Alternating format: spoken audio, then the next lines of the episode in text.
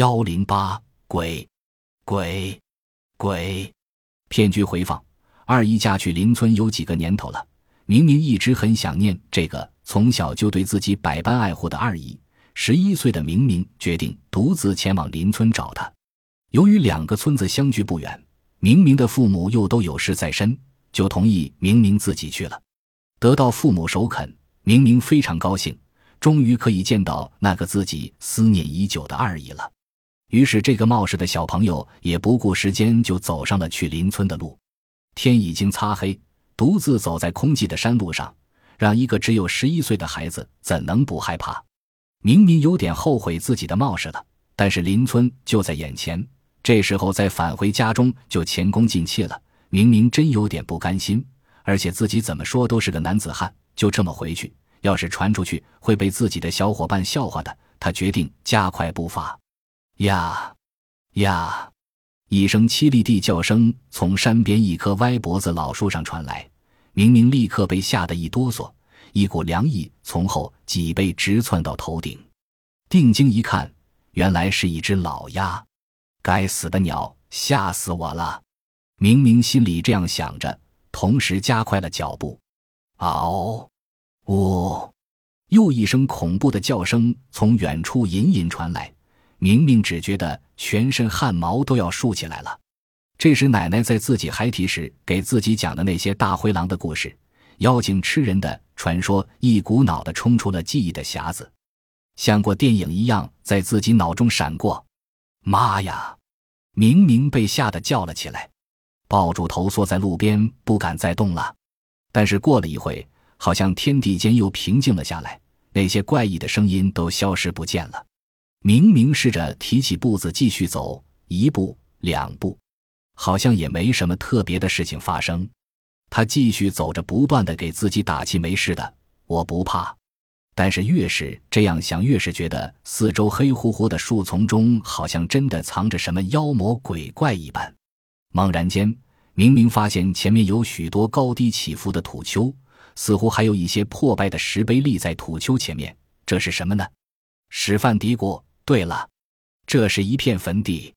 前年妈妈带着自己路过这里时，看到很多人在坟前烧纸。然而天已经彻底黑了下来，周围一个人都没有，这给原本恐怖的气氛又增添了几分神秘。坟地、死人、骷髅、鬼，明明把奶奶给他讲的鬼故事联想到了极致。一想到鬼，明明心里直发毛。一个只有十一岁的孩子根本无法分清虚构与现实的区别，这些妖魔鬼怪在他心里都变成了活生生的现实。身后草丛中猛地一阵搅动，这可把明明吓得不轻。然而只有一只老鼠窜了出来，明明长舒了一口气，不是鬼。明明赶紧加快了步伐。然而就在他扭头准备再确认一下后面没有东西的时候，他一生中经历的最恐怖的一幕便展现在他面前。就在明明回头观望坟地之际，突然一个淡蓝色的火球从坟头窜了上来，在空中摇曳着，把四周都映上了诡异的颜色。原本安静的草丛，这时仿佛开了锅，一阵接一阵的躁动，树影一长一短，树好似都成了精，张牙舞爪的。明明只觉得天地好像都倒悬了。妖魔鬼怪都向自己扑来，要把自己活活吞掉。明明也不知道哪来的力气，闭上双眼，撒开两腿，一路向村里狂奔过去。王秀正在家里缝缝补补，一阵紧似一阵的敲门声传了过来：“二姨，是我，明明，快开门！”王秀放下手里的活，把门打开。明明一下就窜了进来，赶紧把门关好了。王秀打心眼里喜欢明明，一看是他来了，便笑着问：“原来是你呀，来找二姨了。”明明惊魂未定，不置可否的点了点头。王秀看到明明有一点心不在焉，忙问：“明明，你咋了？”明明一头扎到王秀的怀里，把事情的原委告诉了他。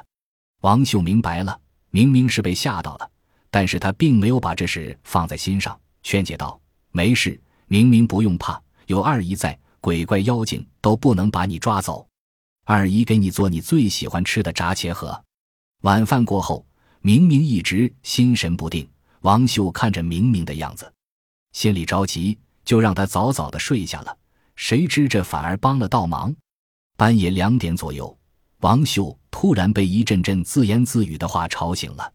他侧耳倾听，发现声音是从隔壁明明屋里传来了。于是他赶紧披了衣服走进明明的屋里。明明这时正在床上辗转反侧，嘴里含含糊糊地说：“鬼，鬼，鬼，不要抓我！”王秀意识到明明是在做噩梦，赶紧叫醒了他：“醒醒，醒醒！明明，明明！”揉了揉惺忪的睡眼，从梦中醒来，看到二姨就在床边，惊恐地说。二姨，有鬼要吃我，我怕，没事的，有二姨在，鬼不敢抓你。王秀劝解道。听着二姨的劝解，明明又慢慢的睡去。第二天，日头早已爬上了屋顶。王秀在喂了猪，打扫好牛舍后，又做好了早饭。为了慰劳一下被吓坏的小朋友，王秀又做了另一样明明最爱吃的炒鸡蛋。端着香喷喷的鸡蛋走进屋里。王秀对明明的屋喊道：“明明，看，二姨给你做了炒鸡蛋，快起来吃！”连喊数声也没有回答。于是王秀走进明明的屋里，见他还在睡，便推了推他：“快起来吃饭了。”然而连推数下，明明也没反应。这下把王秀吓坏了，伸手摸了摸明明的额头，这么烫，孩子发高烧了。王秀一下慌了神，这可咋办呢？就在他为难之际，隔壁刘婶来到王秀家。本来是来借点醋的刘婶看到王秀发愁，便询问了原因。王秀把事情原原本本的告诉了他。热心的刘婶分析道：“这孩子肯定是被吓到了，要找个人给治治。”王秀一听有办法解决，赶紧追问刘婶。这个热心的刘婶说：“不用上医院找医生，那得花多少钱啊？我给你找个人。”他就能治好。王秀一听，又能省钱，又能治好病，这么两全其美事情，那可好。于是便应了下来。刘婶一路小跑着去找那人了。王秀只好先用土办法，拿湿毛巾盖在明明头上，给他降温。不到一顿饭的功夫，刘婶便带着那人来到了王秀家。王秀一望之下，发现此人五十岁左右，一身乡下妇女打扮，却穿了一件黑马甲，高高盘起头发。手上戴了数个金溜子，还戴着金耳环。他身后还跟着另一个人，也不知道是谁。只见那人一进门也不搭理王秀，在王秀家东扫扫西看看，甚至还伸出手来制止其他人发出声音，又在原地像发了疯一样，全身上下晃了两晃。这一下可把王秀给弄懵了。刘婶一看王秀表情，赶紧把王秀拉到一边，小声告诉他：“这是咱村的马仙姑。”上次村里有个孩子的同样的病，就是她给治好的。王秀简直哭笑不得。他虽然没文化，但是封建迷信这一套他还是不怎么信的。但是人已经来了，管不管用，先让他看看。几句客套话过后，马仙姑被王秀带进了屋里。马仙姑看了看明明，又伸手在明明身上四处摸了摸，不动声色地对王秀说：“这孩子是不是昨天经过咱村口坟地了？”这句话一下把王秀问懵了。王秀心想：我没告诉他明明路过坟地的事啊，莫非他能未卜先知？要不就是刘婶告诉他的。但是看了看刘婶那惊讶的表情，好像他也不清楚为什么马仙姑会知道。于是王秀说：“对，他从坟地路过，这有什么事吗？什么事？事大了。昨天什么日子？你知不知道？鬼节。”这天，所有的冤死的厉鬼都从坟里爬出来害人。我看你们家明明是让鬼给上吓着了，让鬼给上了身了。你们怎么看孩子的？这王秀一时无言以对，心里直犯嘀咕：明明要有个好歹，可怎么向他父母交代呀？看来这个仙姑有些来头，不如就让他给明明看看，看不好再想别的办法。拿定主意后，王秀央求道。仙姑，你说的没错，还请仙姑给孩子治治，别叫孩子落下病根了。不忙，我再仔细看看。马仙姑向自己的助手，就是他身后那个女的，使了个眼神，女助手不动声色地退了出去。于是马仙姑又在明明身上一阵乱摸，还跟发了疯一样抽搐了一阵。看到自己助手走了回来，马仙姑起身往屋外走去，王秀不解，也跟着走了出去。只见马仙姑神神叨叨地走进偏房，嘴里还念念有词：“天灵灵，地灵灵，鬼怪妖魔快现形，快现形！”透过虚掩的偏房门，王秀向黑暗的偏房内一望，顿时惊出一阵冷汗。他看到了这辈子最恐怖的一幕：只见黑暗的偏房内。一团幽蓝的鬼火在空中悬浮着，把偏房映得忽明忽暗。马仙姑左打一掌，右打一掌，嘴里还直骂：“你个死鬼，不老实去投胎，跑到这里来害人，打死你！”王秀哪见过这世面，一下就懵了。他被眼前的景象深深触动，原来无神无鬼的信念被彻底打碎。鬼，鬼，鬼！原来这世界上真有鬼。进来看看吧，马仙姑招呼王秀进偏房看看。王秀一时不知所措，只好战战兢兢地进了偏房。这时鬼火已经熄灭，马仙姑指着地上说：“看，就是这个东西在作怪。”所指往地上一看，当时被吓得五魂离体，七魄出窍。只见地上散落着几块骨头，但是自己今天刚打扫完偏房，确实没有这些东西啊。王秀现在是彻底相信马仙姑了，赶紧向马仙姑求个解救的法子。